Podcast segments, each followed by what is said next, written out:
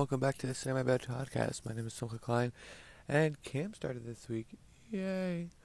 In the day camp at which I'm working, I am a bus counselor for the morning and afternoon routes, and I am additionally am a counselor, which means that I get to work 3 hours before I actually need to, which, you know, is super fun.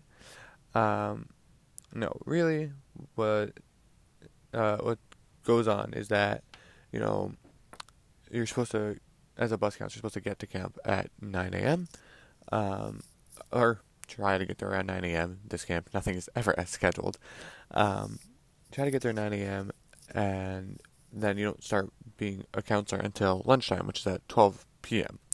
So there is that 3 hour window that I have to fill, but, you know, it's just a little, they pay you a little extra, and you get some extra tips. You don't have to worry about going to and from camp, your car, paying for gas and whatnot.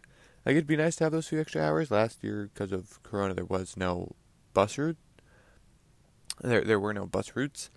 So I was driving to and from every day, and I was getting there 10 minutes before I had to be, as opposed to 3 hours, which was nice. But it's, you know, risks and benefits. I'm not really sure that the benefits outweigh the risks anymore, but that is what I signed on to do, so that is what I'm going to be doing. So Monday, we did our dry runs for our bus routes, wherein the counselor and bus driver just go through the route by themselves, like actually go on the route to at least get a little bit of a feel for what it's going to be like, fix any mistakes that need to be made within the route, because we don't make the route ourselves, but there are alterations you can make, you know, decide who needs to be a corner stop, you know, there are a lot of dead ends or one-way streets or whatnot, fix all that up. And in addition, you slip a little, like, almost like a postcard in your house, in each house's, like, mailbox, saying, hi, you know, I'm going to be your bus counselor for the summer, any questions, contact the camp at this number. I have a very large route. It's actually two separate neighborhoods, because one of the neighborhoods is only 8 stops, so it's not big enough to be a bus by itself, so they lumped it in with another one. The route takes over an hour to get done, you know, between the two separate neighborhoods and the travel time between the two, and the fact that one of the neighborhoods, the route wasn't planned out so well.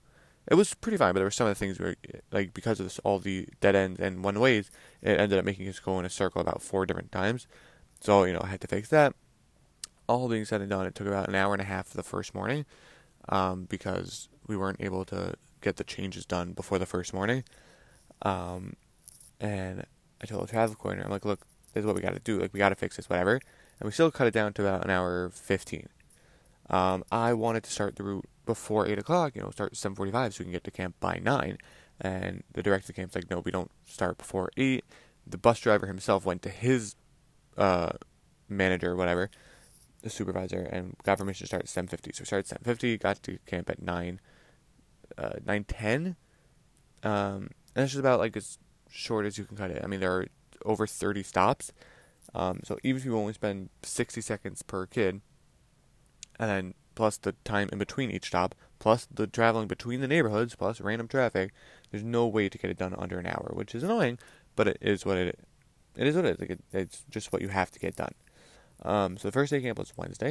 You know, went in, did the bus route, you know, met the group I was going to have for the first couple of days, because the way the camp works is that your league team, you know, they have, you know, sports leagues. Whoever your team is for leagues is your bunk for that month. You know, 2 halves, you get a different bunk for either half, you know, because kids come and kids go and whatever. So until leagues start, they do evaluations of each morning group, because there are morning groups and their afternoon groups are different. So they do evaluations for the morning groups, and then for the afternoon it's the league team. So until the leagues start, you have the counselors each get a morning group for which they do evaluations. So I met the kids for whom I was doing evaluations, got home, whatever. And then normally the way the camp is split is that they label you as whatever grade you just came out of. So normally for the last 10 years, it was the 4th and 5th grade were in one league, and the 6th, 7th, and 8th grade were in another league. This year, however, they officially announced that there will be no 8th grade. Just for a couple of reasons, there weren't a whole lot of 8th graders. At that point, most kids aren't coming to day camp anymore. The ones that were there tended to be kind of bratty. I mean, some years are better than others, but they tended to be kind of bratty. They just got off a year of being the oldest kids in the school and graduation, and now, they don't want to do color war-outs for babies, or they don't want to listen to their counselors because they think they're all that. And I've said it before, and I'll say it again, 12 to 14 is the worst age for kids. In addition, once they aren't campers anymore, they can be hired by the junior division. And last year, the director of the junior division had a tough time hiring people, so making the 8th graders able to be staff members gave him a wider hiring pool. So because there's no 8th grade, instead what they decided to do was do 4th by itself, because the 4th is disproportionately larger than the other grades, and then do 5th, 6th, and 7th and 1. So after the first day of camp, they asked whoever was evaluating a 5th, 6th, or 7th grade group. I was doing one of the 5th grades. There were two 5th grades, a 6th grade, and a 7th grade, to come back to camp afterwards to help assign them into league teams. Now, this is also a first. They've never had the count, as far as I know. I've been there 6 years, but, it could just be I wasn't one asked. They asked them to come back and help assign them to league teams, which I thought might go a little interestingly, because why don't we just want to take the best kids for ourselves? But the main priority was who the kids requested to be with. When they apply for camp, they list, a couple kids that they want on their team. Generally, they're friends. Unfortunately, that tends to mean that the kids who are good at sports want the other kids who are good at sports because they're friends with the kids who are good at sports. And the ones who aren't want more kids who aren't, because that's who their friends are, the ones who aren't good at sports. So the way we did it was dividing them into groups of their friends, and then cross-referencing their evaluation scores, taking an average of their scores between, they played two games, and some of the groups had two staff members on them, so either somewhere between 1 and 4 scores, unless, they were just not there for those 2 days, taking an average of the group's evaluation score, and then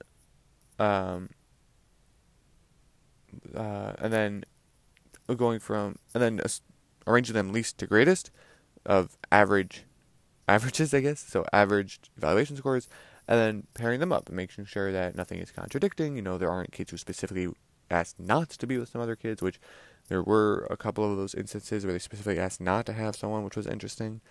And just making sure everyone was happy. So we did that Wednesday night for the 5th, 6th, and 7th. And then for some reason, we were asked to come back Thursday night to do 4th grade, even though none of us did 4th grade.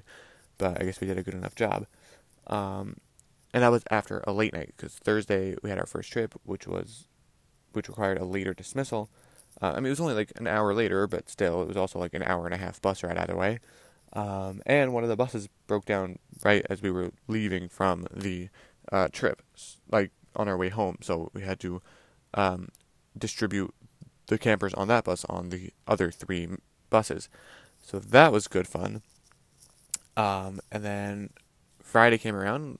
We actually started leagues on Friday. Normally we'd start on Monday, but the owner of the camp really wanted to start on Friday, so we started on Friday because what the owner says goes. And my team lost. We played hockey. We lost 8-4, including like 2 self goals, which was kind of sad. But it's one game. They're still figuring the kids out. One of the benefits of being asked to come in mid, I got to have a kid I really wanted and really wanted to have me, but at the same time, I wasn't conniving enough to make sure I didn't include kids I didn't want. So I got a few kids who I didn't particularly want, or particularly didn't want, depending on the case. But I got the one kid I wanted, and second half, make it different. It is what it is. Interestingly enough, most of the kids on my team are also on my bus, which I guess makes sense, because the kids they're requesting are usually their neighbors or whatever, and if they're neighbors, they're going to be on the same bus. It's interesting that they're all on my bus, but again, it is what it is. So tomorrow is one of the fast days in the Jewish calendar. It is a fast called Shiva Asar B'Tammuz, which literally means the Shiva Asar is the 17th, B'Tammuz in the month of Tammuz. The Hebrew calendar, you know, each month has its own name, obviously, in their 12 months.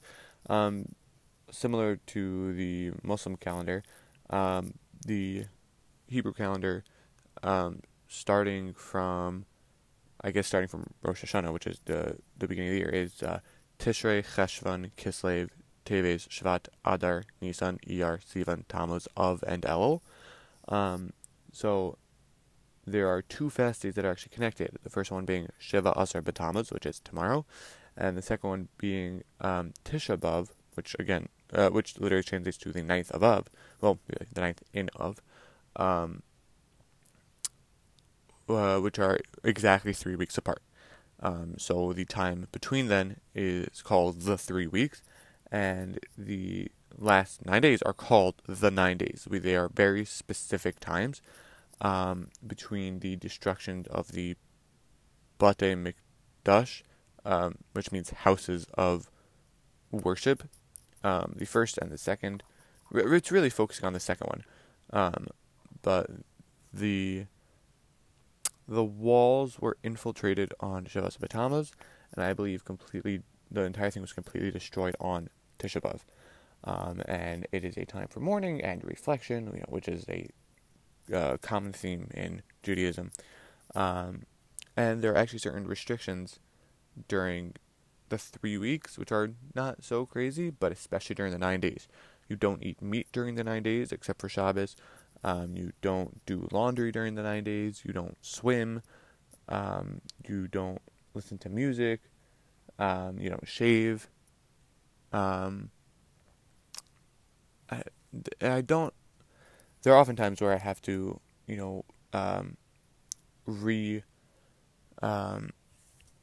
research which ones are specifically for the 9 days and which ones are for the 3 weeks in total. But it is a somber time. You're not supposed to get married during that time.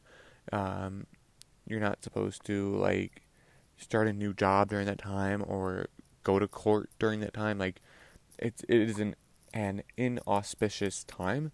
It is a time of mourning, of reflection. And when you get out of it, Rosh Hashanah is in, 3 weeks after that. It's in, a month and 3 weeks. But once you get out of Tisha B'Av, then immediately, exactly a week later, there's something called Tu B'Av, which is essentially the Jewish version of Valentine's Day. It is an auspicious time for matchmaking and fortune in general. There used to be a custom where women would prance around the field and men would spy on them from afar and pick out which ones they wanted to get married to, which is super creepy and super, talk about male gaze, but it's exactly a week difference from one of the harshest and saddest times in the Jewish calendar to a day completely devoted to life and the enjoyment of life and the wonders of life, love and fortune, and right after that we start looking forward to Rosh Hashanah, and the Jewish calendar is really a life cycle. Kind of, if you want to look at it that way, if you look at the holidays and the order in which they're laid out and what each one represents, not only does it go from love all the way to death and all the way back to love, it completely roller coasters throughout the year, and within each yin there's a bit of yang. Within each festivity, there's a bit of sobriety and moroseness to balance that out, and vice versa. On the harshest, darkest days, there's also joy. We don't have a single prayer, a single holiday that doesn't have a touch of both, because the balance is supposed to humble you and ground you and make you appreciate everything God does for you and gives you, both the good and the bad. Now, while this is entirely not the podcast that is trying to promote or push or corrupt or indoctrinate into any sort of group, this is essentially the diary of my life, and that is a big part of my life. And it's totally possible that someone out there is having a completely different experience with the fast days and the holidays and their interpretation and experience within any religion, let alone Judaism.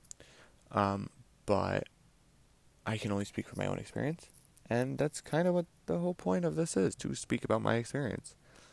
And I don't think that's a problem. I think it's okay if I speak about my own experience, because who else is going to do that? Who else is going to speak about my experience? I hope no one. Or, I hope no one does without getting it right. So, yeah, tomorrow is a fast day. Camp started this past week, and next week we have a full schedule, and I am incredibly exhausted. But I think it's going to be good. And I'm already plotting how to get the kids I want without getting kids I don't want for a second half. So we'll see what I can do about that. In any event, I'll see you next week, which will be my 20th birthday. Woo-hoo. On the day I record, it'll be my 20th birthday. And then the day after that is July 4th. So that's going to be interesting.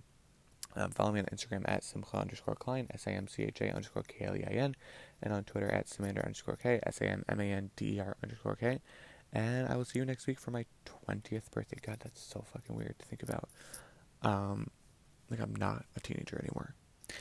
Anyway, I'll see you then. Goodbye.